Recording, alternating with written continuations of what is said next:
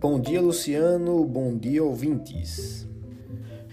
Um grupo de pessoas de Garanhuns, identificados apenas como cidadãos do município, sem vinculação partidária, haviam marcado uma manifestação no dia de hoje, às nove da manhã, reivindicando o retorno das atividades e posicionando-se contra o decreto municipal que endurece o distanciamento social exigindo também o uso da hidroxicloroquina como protocolo no combate à Covid-19.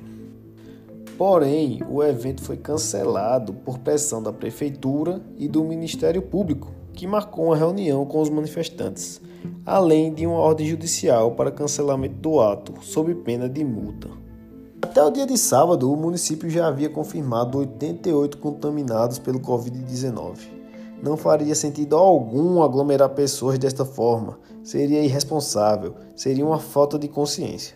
Podemos inclusive concordar que a medida da prefeitura de fechar algumas ruas, por exemplo, seja arbitrária e pouco eficaz no combate à pandemia. No entanto, expor pessoas desnecessariamente ao risco de contágio não se justifica. A primeira pergunta que fica é se realmente o grupo não possui nenhuma ligação partidária, pois o organizador do evento foi candidato a deputado estadual nas últimas eleições pelo PSL, partido do presidente eleito no pleito. E o grupo defende claramente os posicionamentos de Bolsonaro.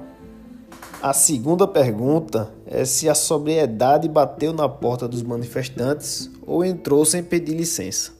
Não ficou claro se o evento foi cancelado por iniciativa dos manifestantes ou se realmente foi uma ordem judicial que foi determinante. Por fim, ficamos com o questionamento sobre a legalidade do ato.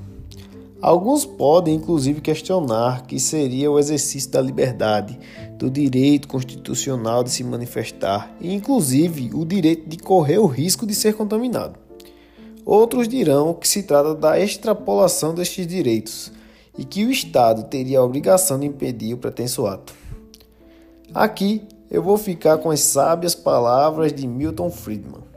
Não há excesso de liberdade se aqueles que são livres são responsáveis. O problema é a liberdade sem responsabilidade. Eu sou Felipe Barros para o Minuto Liberal da Rádio Marano.